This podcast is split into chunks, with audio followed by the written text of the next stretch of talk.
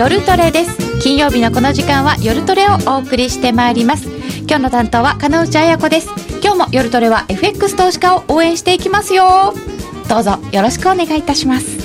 本日のゲストおなじみの為替ストラテジスト森幸次郎さんです。森さんよろしくお願いいたします、はい、よろしくお願いいたします。次なるテーマと注目点と題して、はい、足元の分析それから実践的な投資戦略などなど解説していただきます、えー、いつものように、えー、この現代のマーケットを見ている生き証人として、はい、どうやって攻略していくのか、はい、脱アナリスト。そうですね。自分で考えられるように 森さんに教えていただきたいと思います、はい、その後は FX 取引をもっと楽しむためのコーナーもあります。ツイッターや番組ブログでご意見ご質問随時受け付けています。みんなと一緒にトレード戦略を練りましょう。それでは今夜も夜トレ進めてまいりましょうさて森幸次郎さんをゲストにお迎えいたしました今夜の夜トレですが森さんが今日もたくさん綺麗な資料を作ってきてくださいました資料を見ながら進めてまいりたいと思います、はい、よろしくお願いいたします、はい、よろしくお願いしますまずはですね、はいマーケットの現代史をどう攻略するか。そうですね。ちょっとじゃあ、表紙を見てみましょうか。はい。はい。表紙も出てます。どう攻略するかと。はい。まあ、為替の取引に参加するということは、はい。マーケットの現代史に参加しているということですから、うん、まあ、どうやってそれを攻略していくかっていうことをですね、ファンダメンタルズ、そしてテクニカル両面から、一つ一つのニュースのつながりを通じてですね、はい、読み解いていくと。まあ、一つのこれは、あの、障害学習の場という感じですよね。もう障害学習ですね。そうなんですよ。はい。ニュースってでもこの一つ一つのニュース別じゃなくて、つながってますよね。つながってますね。うん、これ今日お話しする中でもですね、あ、こういうふうにつながっているんだっていうところたくさんあると思いますので、はい、その辺はですね、ちょっとチェックしていただきたいかなと思います。はい。では、まず今日の内容です。現状分析、値動きの背後にあるストーリーを探る。はい、入れ替わり、立ちはだかるリスク要因を乗り越えられるか。3月の FOMC ガイダンスの見直しの願意と今後の注目点。延長戦ではドル円の波動と時間でトレンドと転換点を読むを教えていただけますが、はい、今日延長戦まで行かずに中身で入れればここまで教えていただく予定になっております。で、ねはい、ではまずです。この足元の状況ですけれども。そうなんですよ。はい。これちょっと資料1の方を見ていただきたいんですけど、はい。1月の末からですね、2月の末までの動きを出したものなんですよ。はい、これちょっと振り返っていただきますとね、うん、1月の下旬といったら、新興国の通貨安ということでマーケット荒れましたよね。はい、株安円高になりました。うん、ところがどうですか？これ月末2月の末になったら、株高、商品高、で、ドルは売られてますけども、これはリスク先行のドル安で、えー、為替はですね、円は、えー、ドルを除いて全部売られてますよね。つまりリスクオンに変わってきているということですよね。うんうん、悪材料の中でリスクオンへ回帰していると。悪材料だったのにリスクオンに回帰している。戻ってるということですよね。うん、で、これはこの2月だけの話ではなくて、はい、昨年もそういうことが何回もありましたよね。うんうん、はい。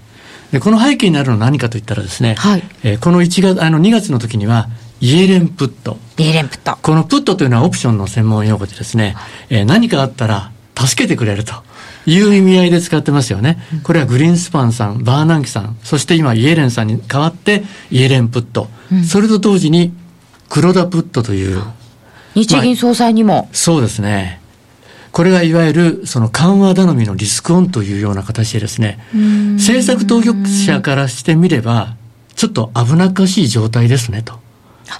いうことですね。ちょっと緩和ばかり頼まれてもね、という。そうですよね。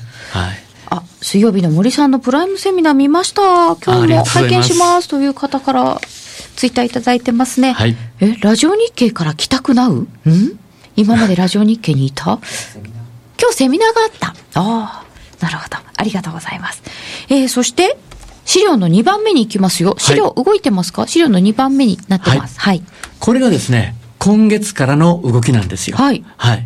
週明けはちょっと大変な動きになってましたよね。そうですよ。株安円高で始まりましたね。はい。はい。で、ここに書いてありますけどね。一難去らずにまた一難。うん、入れ替わり立ちはだかるリスク要因ということで、ウクライナ情勢の緊迫化。もうロシア、プーチンさん主導で動いちゃいましたね。はい、そうですよ、ね、越えてはならない一線と言われたのが2つあってですね、一、はい、つはクリミア併合。独立だけにとどめておくんだったらいいというところがですね、併合に動いてしまって手続きを進めて、今日は、えー、まあ今回上下両院での議会で、えー、批准しましたよね。あとは憲法裁判所で許可をを取ってからもう完全に併合の動きになっていくわけですけれども、はい、はい、そこに向けてですね、おそらくこれ5月の25日に大統領選挙ありますから、はい、相当この欧米とロシアのですね、対立が激化していく可能性がありますよね。はい。ただ今のところマーケットはですね、軍事的なものに発展するということはまず読んでませんよね。はい、それはあの、オバマさんもはっきりおっしゃってますし、プーチン大統領もおっしゃってます。それと、経済的な制裁には踏み込んでませんね。あ、そうですね、はい、まだそこには行ってない。行ってませんよね。うん、お互いにその大国同士がお互いを傷つき傷つけ合うようなところにまでは一線はやっぱり引いてるというような状況になってますよね。ブーメランになっちゃいますもんね。そういうことです。今やってしまうと、はい、そういうことですよね。特にユーロ圏はですね、はい、制裁に踏み込むといっても、うん、天然ガスの輸入量がロシアから30%、それと貿易の取引というのは非常に多いもんですから、うん、アメリカがアメリカとはですね、足並みがどうしても揃いにくいというところもありますよね。で、プーチン大統領はその辺読んでるかもしれませんけれども、はい、その、ウクライナの東方まで侵攻しなければ、うん、今のような状況がちょっと続く可能性ありますけれども、うん、緊迫化するようなところまではマーケットは見てないと思いますよね。今ちょっと制裁合戦みたいな感じにはなってますが。そういうところですね。はい。で、もう一つのリスクは中国ですよね。うん、これからやっぱり経済指標発表されるごとにですね、この原則の問題というのはであの織り込んでいくと思いますよ。うん、それとあの、理財商品と社債のデフォルト懸念ですよね。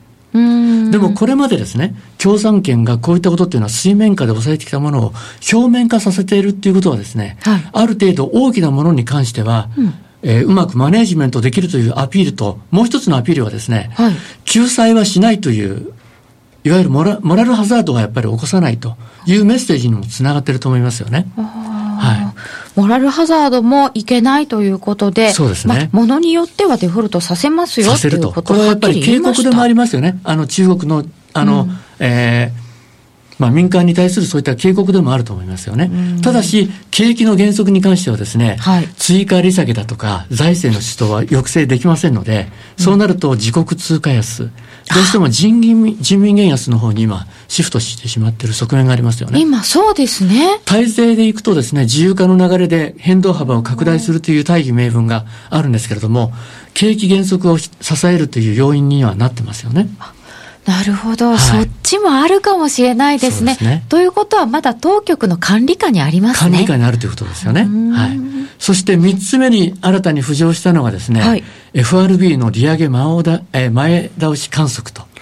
この大きいのが出てきてしまいましたよね。しまいましたね。はい、私、この中で、3つの中でやっぱり一番下のものが、ちょっとね、リスク要因としては大きくなる可能性があるかなと思ってたんですけども、いかにこれ、イエレンさんがマネージメントすることができるかと。はい。市場との対話能力ですよね。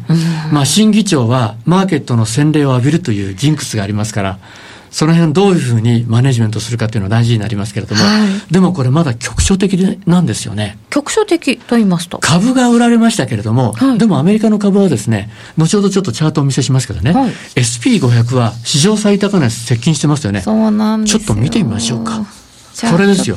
アメリカ株のチャートが出てきますでしょうか？これはあのアメアメリカ株式株式市場全体のですね、ベンチマークですよね。うん、S&P500 最高値更新してますね。はい、ですからあのこれ2009年の3月のボトムからはですね、1.8倍ですよ。1.8倍、はい、でアメリカの家計資産というのは過去最高を更新してますよね。はい。ということは、景気は今何かあっても GDP の7割を占める家計は、ね、個人消費というのは何かあればやっぱり前向きな反応を起こしてるわけですから。はい、ということは結構懐が深いのかもしれない。深いですよね。ですからこの最高値圏にあるっていうのはすごく大事ですよね。ですから株が今回もう一回2の方戻りますけどもその FOMC の声明の後イエレンさんの議会証言の議会証言じゃなくて記者会見の中で反応しましたけれどね、はい、あれはやっぱり高値圏にあったらですね当然利食いの材料にする可能性高いですよね。うんあ、そうですね。これだけ上がってるんですから。そうですね。リグってもおかしくはない。はい。うん、で、あの、通常ですね、金利が上昇していくときというのは、はい、急激に上昇するときというのは、株安、ドル安、債券安というトリプル安になるケースが多いんですよ。今回そういう動きに発展してませんよね。ドルはむしろ買い戻されていて、米国売りにもなってませんし、金利に反応しちゃってますよね。そうですね。はい。金利はそんなに動いてない。はい。2年債はむしろ、あの、FOMC の当日は売られて金利上昇しましたけども、はい、昨日はむしろ買い戻されて金利低下してますから。ですからあの、意外と冷静に受け止めているっていうことですよね。なるほど。今、これだとビックス指数も上がらないねっていただきました。じゃあちょっとビックス指数見てみましょうか。はい、資料3ですね。実はですね、これね、リスクオフに傾いても、それは一過性の動きですよね。一時的で全てこれ安全圏の目安となる20以下に戻ってきちゃってますよね。あ、ちょうど20のところってピッて上がるとそこから下がるんですね。そうなんです。これ逆に言えばですね、うん、20に跳ね上がるような要警戒局面というのは、リスク資産を買うための絶好のおしめ買いになってきちゃったっていうことですよね。ああ、おしめだったんですね、はい、ここ。結果的にですけどね。今までのところは。で、なぜそういうふうになってるかというと、これにやっぱり理由があるんですよ。理由があるはい。先進国の中央銀行がですね、伝統的な金融政策であるところの金利を過去最低水準に下げてしまっている。それと、アメリカにイギリスに日本に、量的緩和でジャブジャブの供給をやっているとい。うようなことがあるためにですね、この未曾有の金融緩和が、リスクオフが強まってもそれを一過性の動きにとどめてしまっている。何かあったら助けてくれるような、そういうような、まあ、イエレンプットだとか、そういうようなね、ちょっと政策当局からしたら危なっかしいような状況。はい。ですよね。で、その辺のところはですね、資料5にちょっとまとめてみました。あ、これがどうなっているのでしょうか。そうですね。で、実際にじゃあ今どういうふうな状況になってますかと、市場環境は。はい。はい、これね、ワールドダラーという言葉を聞かれたこと多い方いらっしゃると思うんですけどね。はい、これ世界中に出回ってる、そのマネーの、ドル資金ですよね。はい、うん、はい。どれだけこれ世界中に投資マネーがま、出回ってるかと。これ金融危機前のですね、はい、2兆ドル台から7兆ドルですよ。ま、2兆ドルから7兆ドル。はい。3.5倍に急増しているということですよね。いかにジャブジャブの状況になってるかと。ただし、こういう状況を放置するとどうなってくるかというとですね、当然バブルが醸成されて崩壊に至っていくという。やっぱりバブルですよね。なってきますよね。そのために FOMC としてはですね、量的緩和の縮小、いわゆる、えー、資産購入プログラムの縮小に着手せざるを得なかったという、そういう理由があるわけですよね。うん、このために縮小しなきゃいけなかった。はい。しかもこれ、BIS 国際決済銀行が今年の2月9日のですね、はい、四半期報告の中で、フォワードガイダンスに言及してますよね。このフォワードガイダンスがあるために、はい、そのリスクテイクが助長されて、金融の不均衡、これ不健全な不均衡、つまりバブル的な要素を作り出してしまうということを指摘しているわけですよね。ビスにも指摘されちゃっている。まあ、フォワードガイダンスというのは金融政策の指針、つまり、えー、超低金利政策をですね、えー、どこまで継続するよという時間軸ですよね。この間までだと失業率6.5までとか言っていたやつですね。えー、特定のそういう数値基準に基づいて、まあ、量的なガイダンスというふうに言いますけど、はい、はい。で、これをね、うまく金融当局者はですね、説明したのがですね、世界、世界全体をですね、一つの箱に例えてるんですよ。箱はい。そしてその箱の中には過剰流動性というビー玉がたくさんある。はい。で、ちょっとでもなんか不安ということがあると、ビー玉は安全資産の方に傾いてドーッと流れていく。あ箱の中のビー玉がドドドドド。っていうわけですよね。はい。でも次の瞬間にはまたその箱がまた水平に戻って、ビー玉はバーッと散らばっていく。リスク資産に流れていくという状況を例えていらっしゃるんですけど、まさにその通りなんですよね。ああ、箱の中のビー玉状態。ビックス指数も安全圏の目安となる20を跳ね上がってもすぐ戻ってしまう。うん、ですから、1月の下旬に新興国不安があったとしても、リスクオフに傾いても月末には2月の末には株高円安リスク先行になってしまってる。戻っちゃうんですね。はい。で、今回は先ほど3つ挙げたウクライナに中国に FRB の利上げ前倒しなんていう問題も出てきましたけども、そういったリスクイベントを乗り越えていけるかどうかっていうのが、当面の焦点になるっていうことですよね。乗り越えられるんでしょうか？はい。ちょっとそこが今後の問題になってきますよというところですね。すねはい。さて、そうすると、この失業率なんかのホワイト、フォワードガイダンスは一応一旦、はい。取り除かれました。はい。ですね。で、今ちょっとですね、はい、資料6見てもらいたいんですけどね。はい。これあの、量的緩和の縮小ということで、資産購入プログラムの毎月の購入量、減らしてましたよね。はい。3, 3回後連続で100億ドルずつ減らして、まあ来月から550億ドルになるんですけども、うん、これ金融引き締めでも何でもないですよね。引き締めではないですよね。はい、これ別名バランスシート政策と言いまして、はい、これ FRB のバランスシートせバランスシートはですね、これ昨日発表されたものですけど、4兆1000億ドルですよ。うん、どんどん拡大してますよね。減らしているにもかかわらず増えてる。つまり、毎月これ購入量を減らしても、その550億ドル購入してるということはですね、スカイツリーに換算すると、はい、毎月85機分ぐらい、あの、作れるだけの資金を供給してるっていうことですよ。スカイツリーってあの日本のあの武蔵のスカイツリーですね。そうです。あれを85機も作れるお金 ?1 機650億円ですから。へということはそれだけのお金を供給してるってことですよね。日銀もそうですよね。そんだけのお金を。6兆5000億億円の日本国債購入してるわけですから、はい、毎月100機分のスカイツリー走行、走行費を供給してるという、とんでもない金融緩和をやってるっていうことなんですよ。ああ、そう考えると、まだまだ。はい。で、ここね、ちょっとこの絵を見てもらいたいんですけどね。はい、バーナンキさんがヘリコプターからバドルをばらまきました。バーナンキ。はい。でも、イエレンさんは、お金を掃除機で吸い上げてるわけではなくて、その供給している蛇口を、ちょっとこれひねってるだけですよね。ジャブジャブをちょっと、ちょっと少なくしました。はい。ということは金融引き締めでも何でもないですよ。でも、バキューム持ってますね、掃除機。はい、一応準備はしてますよね。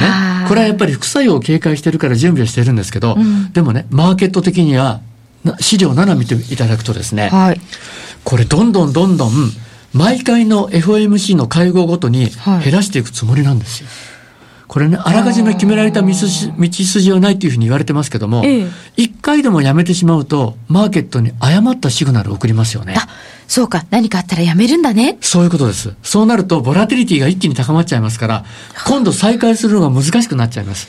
となると、もう毎回毎回100億ドルずつ減らしていく。そうなると、今年の秋には終わっちゃうということですよ。終わりますね。10月ぐらいですよね。はい。はい、ところでね、はい、アメリカ国債の最大の買い手は誰だと思いますか？中国じゃないですよ。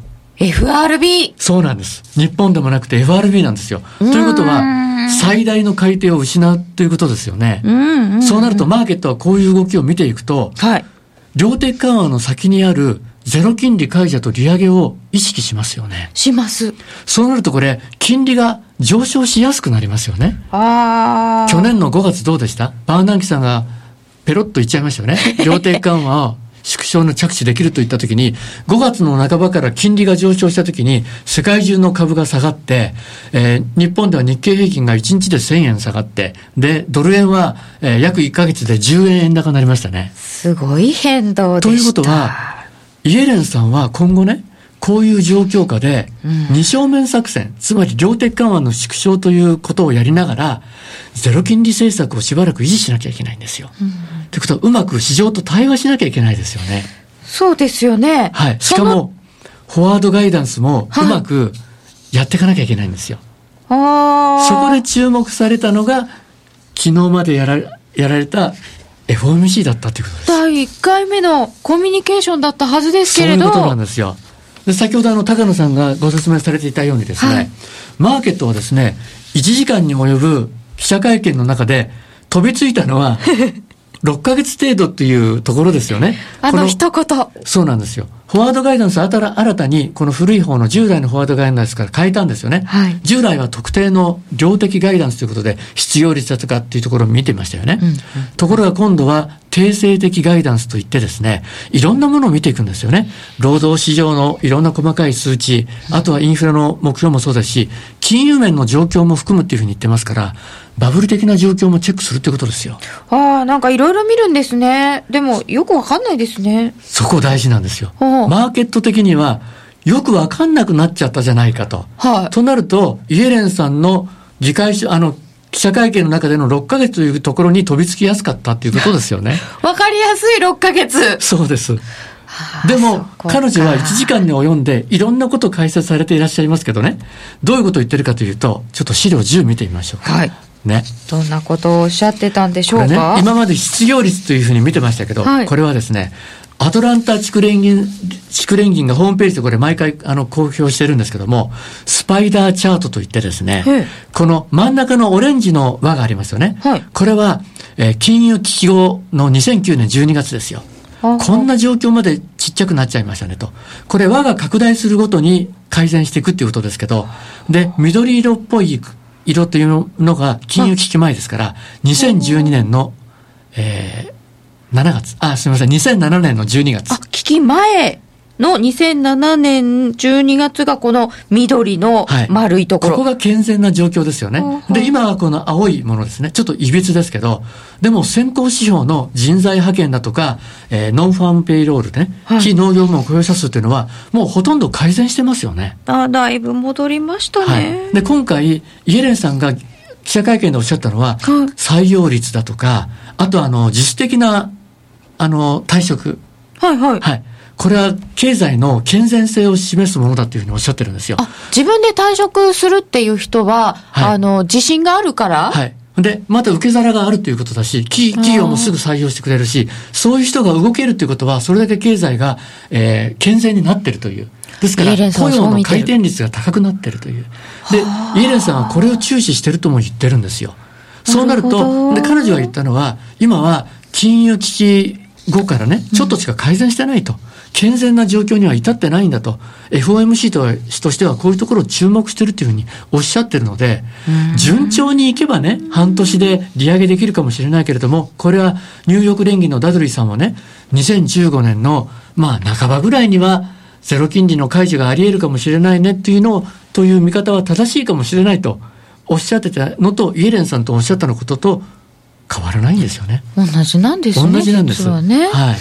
うんで、こういう雇用の状況もまだこれからよく見ていきますよと、ユーレンさんは言ってるんですけれども、はい、そうですね。あ、やっぱキーパーソンは副議長になるかっていただいてますね。はい、そうなるとフィッシャーさんがね、うん、えー、多分イエレンさんを補佐するでしょう。はい、で、なんかね、フィッシャーさんは、新たに副議長になられる方っていうのはですね、イエレンさんがオバマさんにお願いしたそうなんですよね。推薦したっていう。そうですか。ええ今までね、マスコミ的に言われてたのは、えー、イエレンさんが心配だから、あの、経歴のある人。はい。オバマさんがお目付けにつけたって。つけたっていうふうに言われてますけど、実際にはイエレンさんがオバマさんにお願いしたっていう、はい。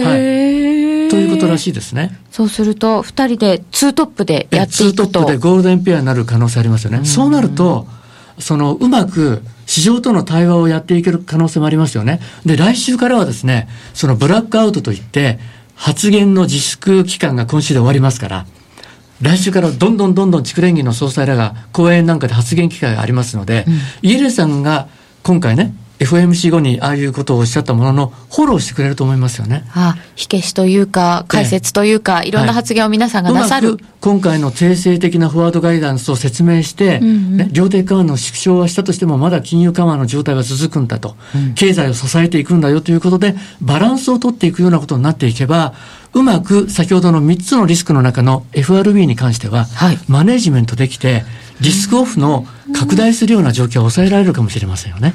森さん、3つの中で一番これが心配、大きなものとおっしゃってたので。アメリカの金融政策の転換点を迎える時っていうのは、うん、世界的に危機が起こってるんですよ。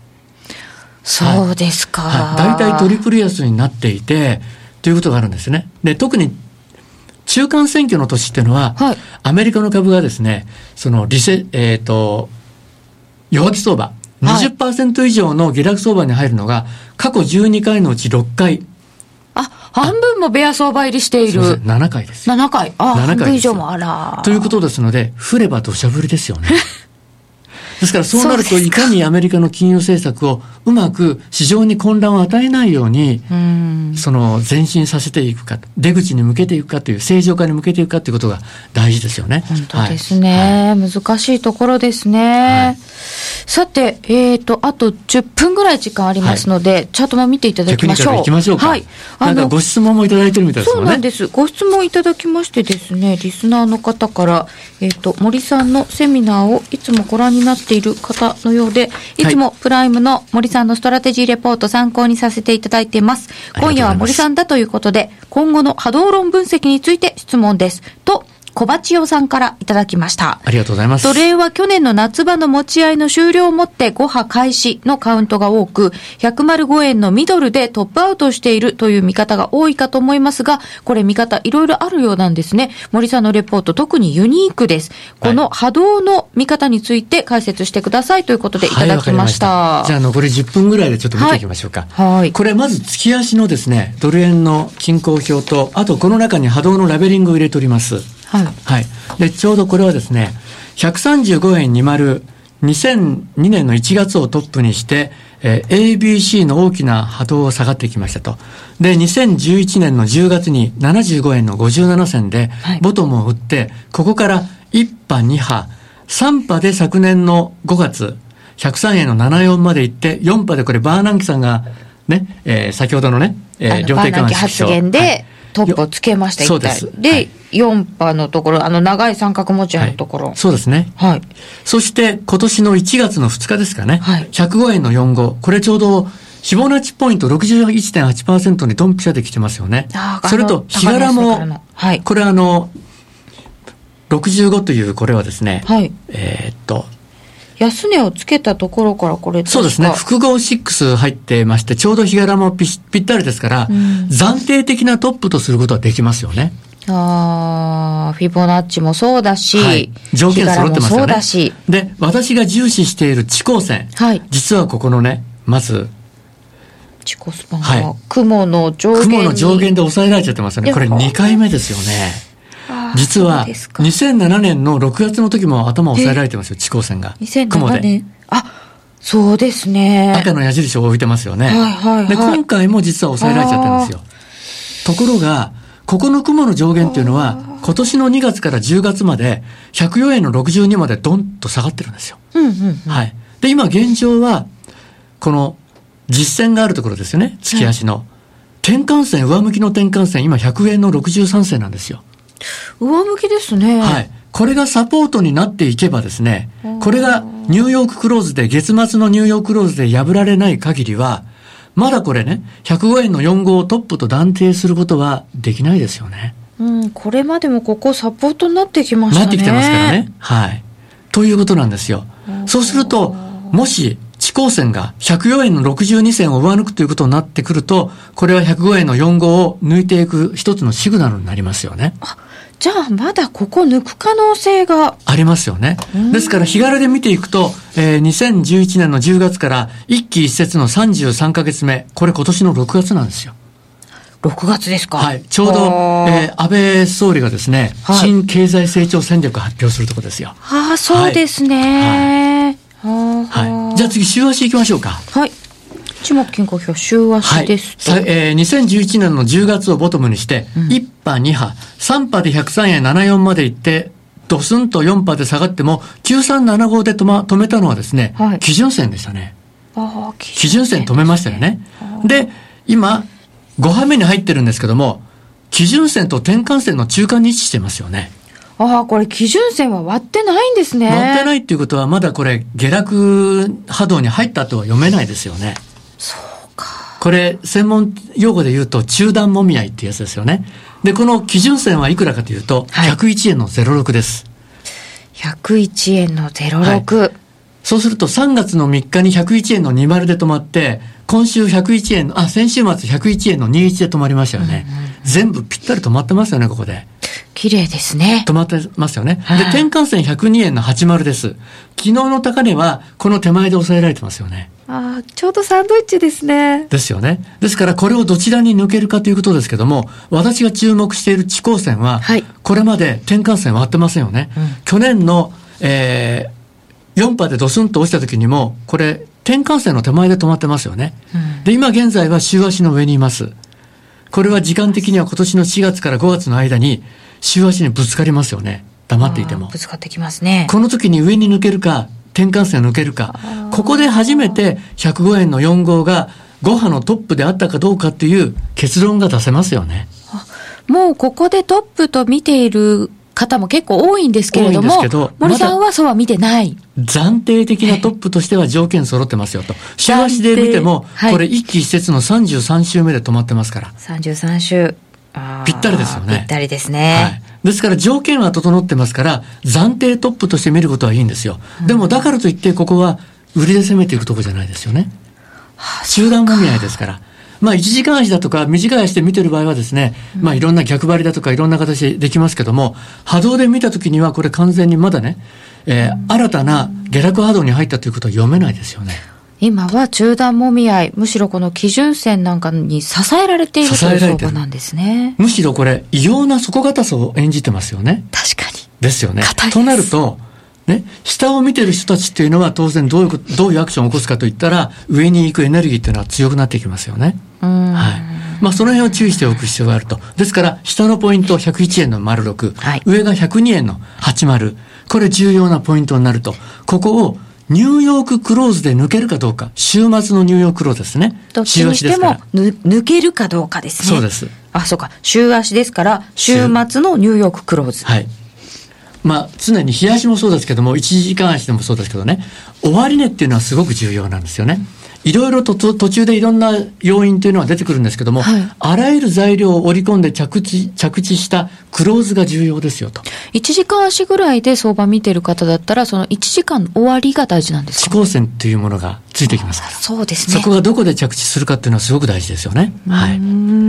じゃあ重要な冷やし見ましょうか。はい、冷やし先ほどね、三角持ち合いの途中からっていうような話もありましたね。ユニークな読み方をしてますねということでした。はい、で、3波のトップから実はですね、103円の74から、これ教科書通りなんですよね。A, B, C, D, E ということで、はい、3つのボトムと3つの、3つの谷と3つの山を作って、新たな上昇波動に入っていってるんですよ。あ、これはもう三角持ち合いの中としたら、非常に教科書的な動きですか？教科書的な動きですよね。3波でトップをとし取って、えー、100、えー、すみません、93円の7号まで落ちましたよね。落ちました。昨年の6月の13日に。はい、で、これが A で落ちたわけですよ。で、B で戻って C 行って、D で戻って E に来て、これで3つの山と3つの谷を作ってるんですね。そして、新たな上昇波動で1波、2波、3波目で持ち合いを抜けたんですよ。で、3波目が105円の4号というところ来てます。はい。そして、4波目の下げで100円の76銭まで来ましたけども、はい、終値ベースではこれ、すいません、地高線は、雲の加減抜けてませんよね。ああ。そうですね。割と寸でのところで止まった。今はこの5波は、5波構成の小勢の上昇波が続いてるよと。ちっちゃいところの5波目の上昇が続いている。はい、実は昨年の10月の7日20日のこれ、あの、二つ同じ値段つけてるんですけどね。はい。毛抜き底って言うんですよ。そうですね。はい。こう、毛抜き。え、毛抜き底でボトムを作って、下に行き詰まりで、ここから5波が始まって、うん、5波の1波目がつけて2波で3波目で三角持ち合いを抜けたと。で、そのトップが105円の4号なんですよ。なるほど。そして4波目で100円の76まで下がったんですけど、地高線は雲の加減を抜けるところまで来てませんよね。で、今回も101円の20で止まって1円の21で止まったんですけども、地高線は雲の加減で支えられたんです。ここもなんというか、はい、まあ、毛抜きまでいきませんけれども、ほぼ同じところでダブル底。ね、はい、うん、そして今は日比線にちょうどキャッチアップしてますから。チコスパンと日比線絡んできますね。絡んでますよね。うん、で、チコスパンの上にいるこの基準線はいくらかというと、102円の8用なんですよ。と、はい、いうことはさっきの週足のね、転換線と一致するでしょ？一緒ですね。はい。ここをニューヨークローズで抜けたら、新たな誤波動に行く一つのシグナルになるんですよ。ということは先ほどのご質問いただいた方も、はい、私の見方っていうのはこういう波動に絡ませて見ているので、あと地高線も絡ませてますよね。はい。これどっから出発って考えるのかっていうのが、こう人によって違う難しいっていう方もいらっしゃるんですけれども、今のお話を伺っていると、この日柄を数えたり、あと全、この地高スパンの動きを見たりしながら、ここから出発っていうのを見ていく。ということですね。うん、はい。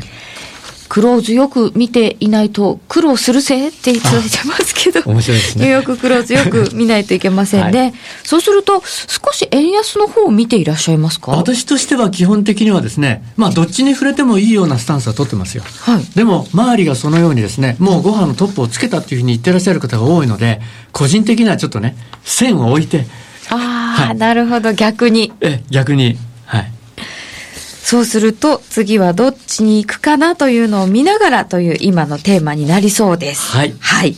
えー、本日は森さんに今日も中身いっぱいでお話いただきました。皆様こちらの資料もぜひぜひよくご覧になってみてください。はい、為替ストラテジストの森幸次郎さんでした。どうもありがとうございました。はい、ありがとうございました。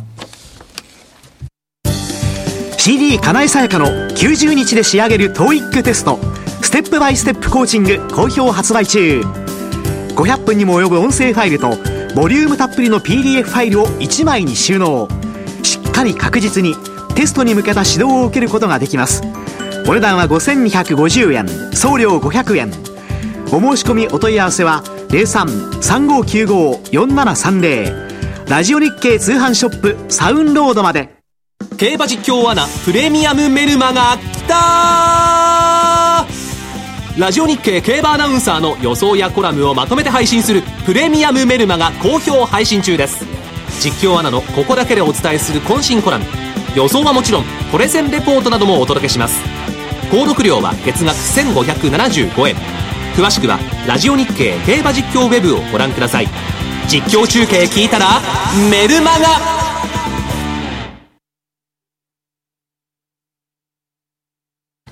さて、ここからは FX プライム by GMO の選べるミラートレーダーを紹介するコーナーです。もうおなじみですね。花子ちゃんに来ていただきました。はい、よろしくお願いします。よろしくお願いします。お願いします。小杉さんは今日渋滞に巻き込まれて来られませんでした。まあ、連休ですからね。ね、今日すごい道路が混んでたって言ってましたよ。大渋滞。うん。いいな、みんなお出かけして。ですね。はい。さて、それでは、花子ちゃん、はい、デモトレの報告からお願いいたします。はい。えっ、ー、と、1週間分の報告をしたいと思います。どうでしたか？この1週間えっ、ー、とですね、うん、うんとですね、もう結果を えー言ってしまいます。はい。えっと、マイナスでした。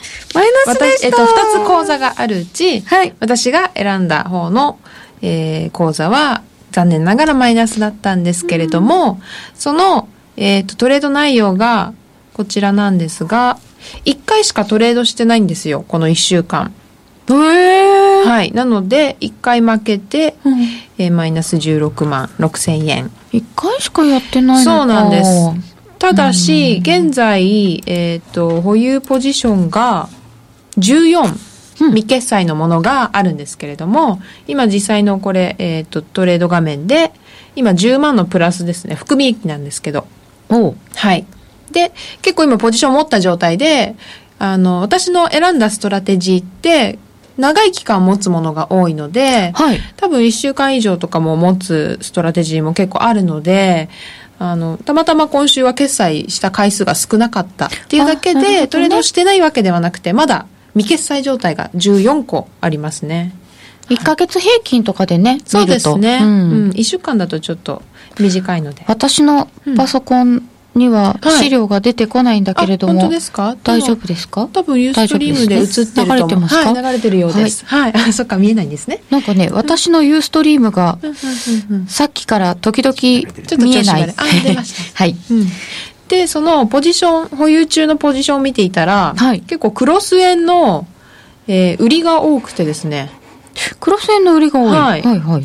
なので、クロス円下がってくれたらいいななんて 思ってるんですけど、まだちょっと決済されるまでわからないですが、はい。なので、ちょっとまた来週は、もう少し、あの、トレード報告ができるんじゃないかなと思います。でもこれね、はい、花子ちゃんがちょっとやりたいなと思っても、うん、彼らがトレードしてない場合もね、ありますもんね。はい、まあそれはもう任せるしかないので、うん、まあ長めの、えっ、ー、と、ポジションを持つストラテジーを選んだので、まあそこはちょっと1週間単位っていうよりは1か月単位で見てた方がいいかなと思ってます。はい。はい。で、えっ、ー、と、稼働して約今1か月経ったところで、えっ、ー、と、稼働開始以来の、あ、結構飛んじゃったな。えっ、ー、と、損益グラフっていうのがこちらです。まあ、一瞬ちょっとプラスになったんですけど、またちょっと下がってきちゃって、まあ、ここからもう一回回復してくれたら、ダブルボトムをつけるかな、みたいな。これも一応なんかチャート的にね。ここでダブルボトム打ったら強いよ、みたいな。グインと、ネックを超えてくれるかな、とか、想像しながら、損益グラフを見てます。なるほど。うん。はい。で、で、もう一つの方がはい。もう一つが、えっ、ー、と、利益が出てい2月20日時点で利益が出ていたトップ10のものを選んだ講座なんですが、好成績群を集めたストラテジー。はい、ちょっと調子悪かったんですけど、出だし。今週はプラスでした。うん、おはい。83万1367円のプラスでした。お、すごい。そうなんですよね。すごい。こっちは、あの、結構短期で、うん、あの、売買を繰り返すストラテジーが多いので、取引回数も結構多いんですよ。で、えーと、取引回数の内訳がこちらなんですが、まあ、大体1週間50以上は取引をしていて、はい、多いものだと。こっちは多いんですね。そうなんです。一つのストラテジーでも、今週多かったのが、オートオンラインのユーロ豪ドルっていうストラテジーで、26回も1週間だけで売買して、で、こちらがプラス21万になってて、で、今週はすごいプラスのストラストラテジーが多くて、まあ、全体的にもプラスになったっていう、ね、はい、状態です。で、こちらも損益グラフが稼働開始以来のものがあるんですけど、はい、これは、えっ、ー、と、そこを打ちまして、徐々に回復してきてる状態です。うん、でも買い次第だとマイナスなのね。そうなんですよ。まあでも結構あのミラートレーダーって長期で見ると、マイナスの時からプラスに行く時がなんかグンって上がったりするようなポートフォリオもよく見るので、じゃあそこ打ったっていうのは大事なとこですね、はい、そうですねここから。2つを比べてみてこう何か感想はありましたか、はい、まああのやっぱり私の選んだのが長期トレンドフォロー型、うん、で、この利益トップ10君は、短期の、えっ、ー、と、ちょこちょこ売買する、ね、はい、派なので、全然、あの、違うんですけど、1ヶ月経って、その、私の方は、トレード回数が少ないっていうのもあると思うんですけど、まあ、マイナスはちょっと少ないかなと思って、うんうんうん、結構、あの、厳選に厳選を重ねて選んだので 損失もちょっと抑えながら、頑張ってくれてるなと。個人的にはやっぱり自分で時間をかけて選んだストラテジーたちに頑張ってほしいななんて思ってます。可愛いですよね。はい。選んだ子たち。この利益トップ10は、はい。まあ、なんか利益が出て当たり前かなとか思ってたので でもそううまくはいかないんだなっていうのも分かりました。トップ10だろ、君たち。そう。ね、選ばれし者だろうと思って。そうだよね。でも、やっぱりストラテジーのその組み合わせっていうのも大事なんだなと思って、ただ単に優秀な人たちを10人集めても、やっぱチームワークが重要だと思うので、うんうんそその辺のバランスも考えてポートフォリオを組んでいかないとうまいことにはならないんだなっていうのも分かりました。うん、なので今回その花子ちゃんセレクトの方が割とこう長めの取引が少ない。はい、で、こっちが結構取引の多い短期張りだったとすると、うんはい、これを合わせて一つのポートフォリオで実はちょうどよかったかなぐらいな。うん、ああ、でもそれもそうかもしれないですね。イメージを持ちましたが。また実験できそうです。えー、花子先生、レンジ相場に向いたストラテジー見つけてください。早めに利確した方がよくないですか？そう、見てるとなんか自分の手でクリックして決済したくなるんですけど、うん、やっぱり入ってから出るまでがストラテジーなのでそこは我慢をしてっていうのを本郷さんにも言われました。ただ見てるの結構辛いですよね、これね。ので、あまり見ないように。でも、でも結構見てます。見てます。一日一回はちゃんとチェックして。ユーロ王子大成功じゃん。そうなんですよ。先週言ってたユーロのおすすめストラテジーの名前を忘れてしまいました。えーと、何でしたっけ？あ、じゃあ、あと。忘れたみたいです。トレンドラインに抑えられそうなグラフ。いやー、ここでそこ打って出てきてくれるといいですよ。はい。なかなか、いろんなストラテジーにも、そうそう、一長一短、いろんな性格がありますね。はい。はい、えー、この、まだこの花子ちゃんの、はい実験は続くのですね。続きます。はい。はい、本当だったらデモって1ヶ月の期間限定なんですけど、はい、ちょっとプライムさんに融通を聞いていただきまして、私のは長めにできるようにしていただいたんで、うん、はい。もうちょっとこのまま見ていきたいと思います。はい。はい。FX プライム by GMO の選べるミラートレーダーに興味を持ったよという方は、ラジオ日経夜トレの番組サイト右側のバナーをクリックしてください。花子ちゃんどうもありがとうございました。ありがとうございました。今話題のシステムトレード選べるミラートレーダーが FX プライム by GMO でもついにスタート。選べるミラートレーダーではストラテジーと呼ばれる運用実績の高い投資戦略を選択するだけで24時間自動で売買、収益チャンスを逃しません。また、為替のプロが厳選したストラテジーのパッケージ、ストラテジーパックも多数ご提供しております。システムトレードを始めるなら、FX プライム by GMO の選べるミラートレーダーをご利用ください。株式会社 FX プライム by GMO は関東財務局長金商第259号の金融商品取引業者です。当社で、当社で取り扱う商品は価格の変動等により投資額以上の損失が発生することがあります。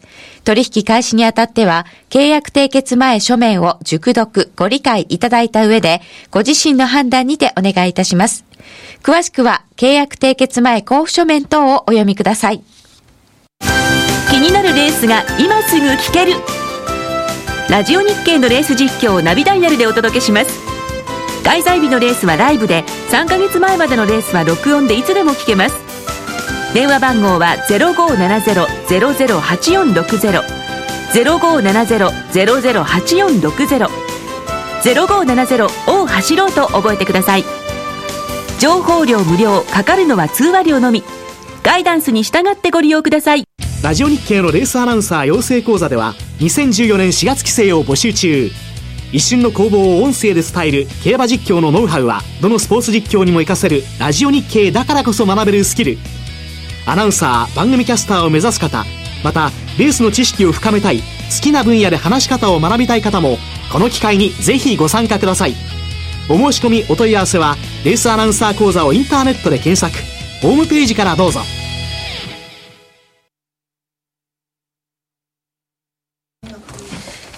夜トレ。高野康則の今夜はどっち？このコーナーは真面目に FX、FX プライム by GMO の提供でお送りいたします。ここからは FX 取引を真面目に、そしてもっと楽しむためのコーナーです。高野康則さん、高山えみりちゃん、延時なるみちゃん、花子ちゃん、よろしくお願いします。よろしくお願いします。さて、えー、来週に向けてはどんなところが注目になるのでしょうか？あ、来週。来週の予定ごめんなさい。来週はですねどんな予定があるかというと来週週明けになりますとうん中国の HSBC の製造業 PMI がまた出てきます。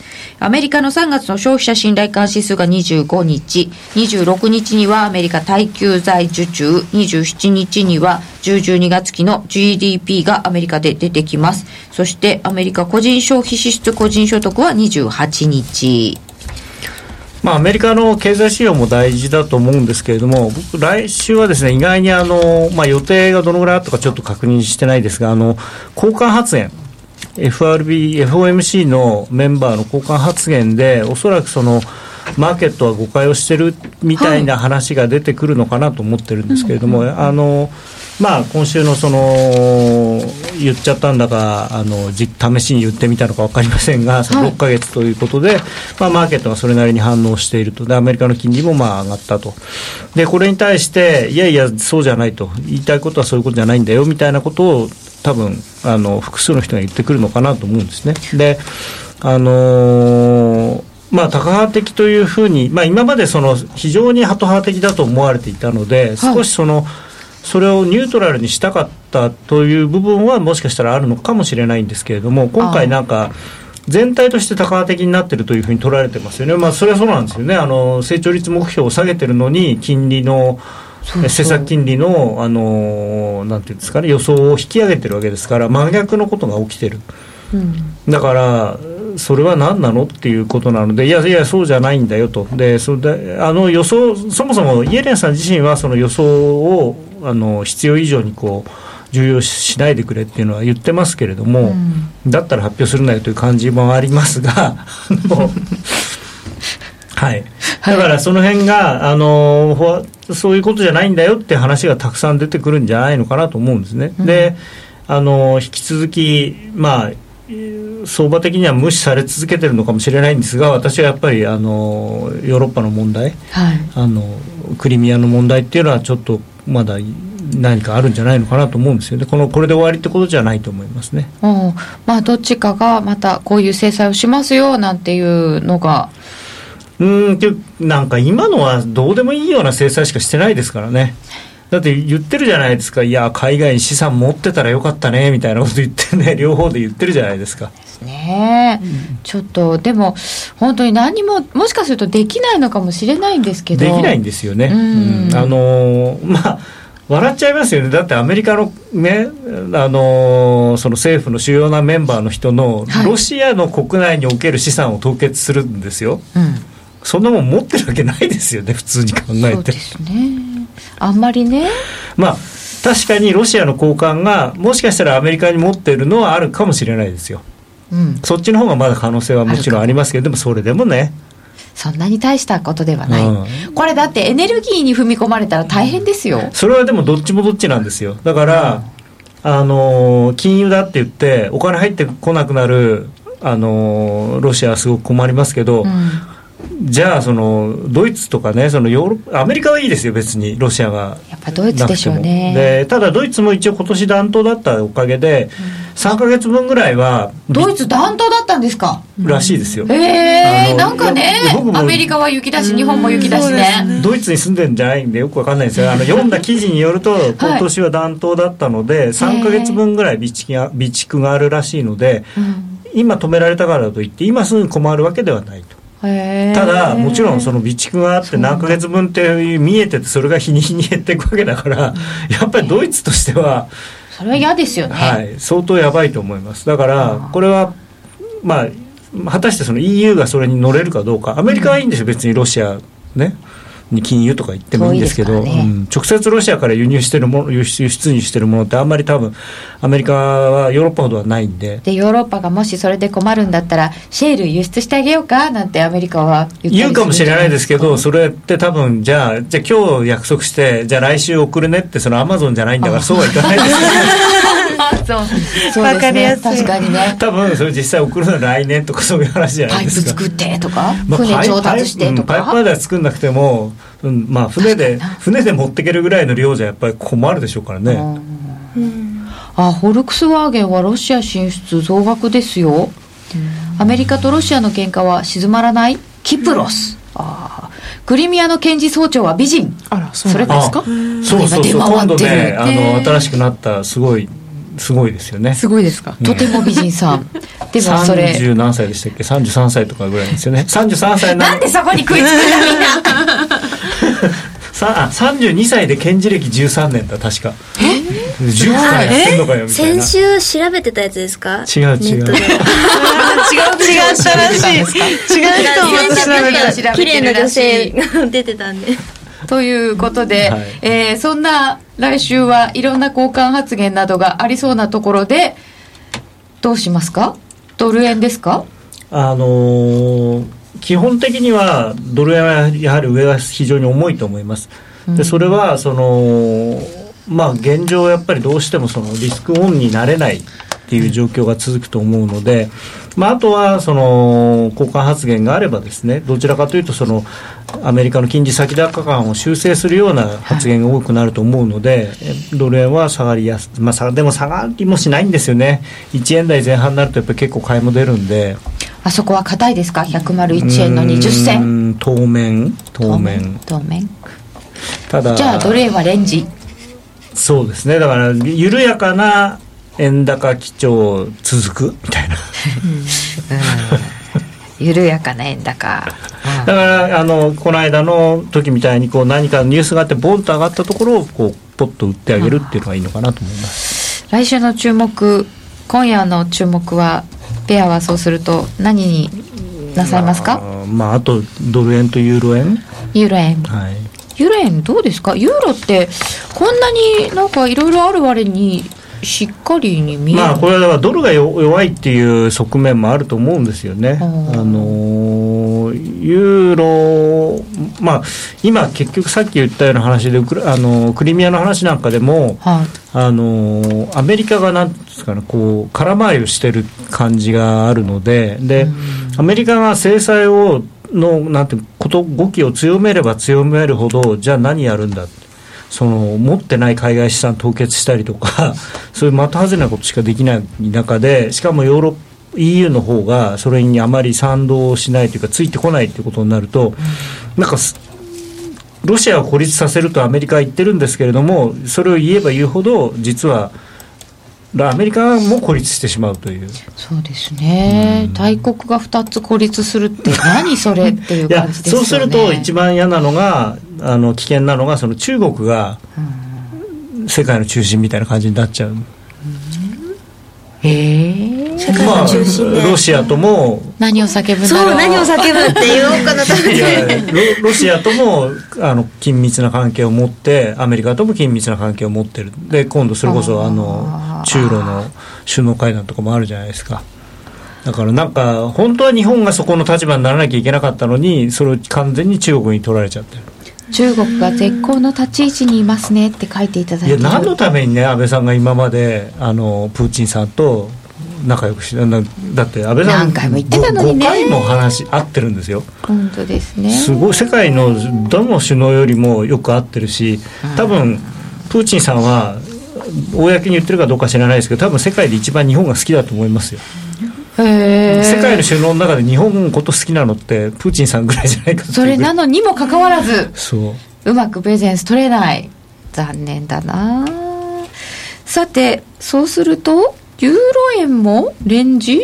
ユーロ円もでも142円とかってすごく重いと思うのであ141円台今もうすでに重いですけれども1円のまあ2025とか売ってみてもいいのかなと思うんですけれどもね、うん、まあでも142円近くがまああればそれが一番いいですけれども。そうですか。なんかちょっとやりにくそうだね。またね、こういう政治ネタで動いてる時ってやりにくいですよね。あそうですよね。なんか連続性ないんですもん、まあ、だってニュースがこうこういうニュースが出たらこっち行ってこういうニュース出たらこっち行ってってそのただそのどっち行った時に逆張るかっていうことを考えると僕は多分楽観的な方の話が出た時だから円が売られるような話が出た時に落ち着くのを待ってちょんと頭叩いてあげると。おいおいっつって。どっちかっていうと頭叩く方なんですねまだね。それはなんかいつもそうだっていう説もあるんですけど、はい、まあ、そそれは鷹のストラテジーだからだ。まあでも今特にそうだと思います。あの大きく話がだって一気に解決する話ことってないじゃないですか。そうですよね。中国の話にしてもあのウクライナの話にしてもそんな難しいシャンシャンでああよくできましたっていうふうにはならないですからね。はい。じゃあ細かくやっていきたいと思います。高野康則の今夜はどっち？このコーナーは真面目に FXFX プライム by GMO の提供でお送りいたしました。この後は延長戦でなるみちゃんとエミリちゃんの先週の成績を見ていきたいと思います。皆様本日もご覧いただきましてどうもありがとうございました。それでは今日はこの辺で失礼します。さよなら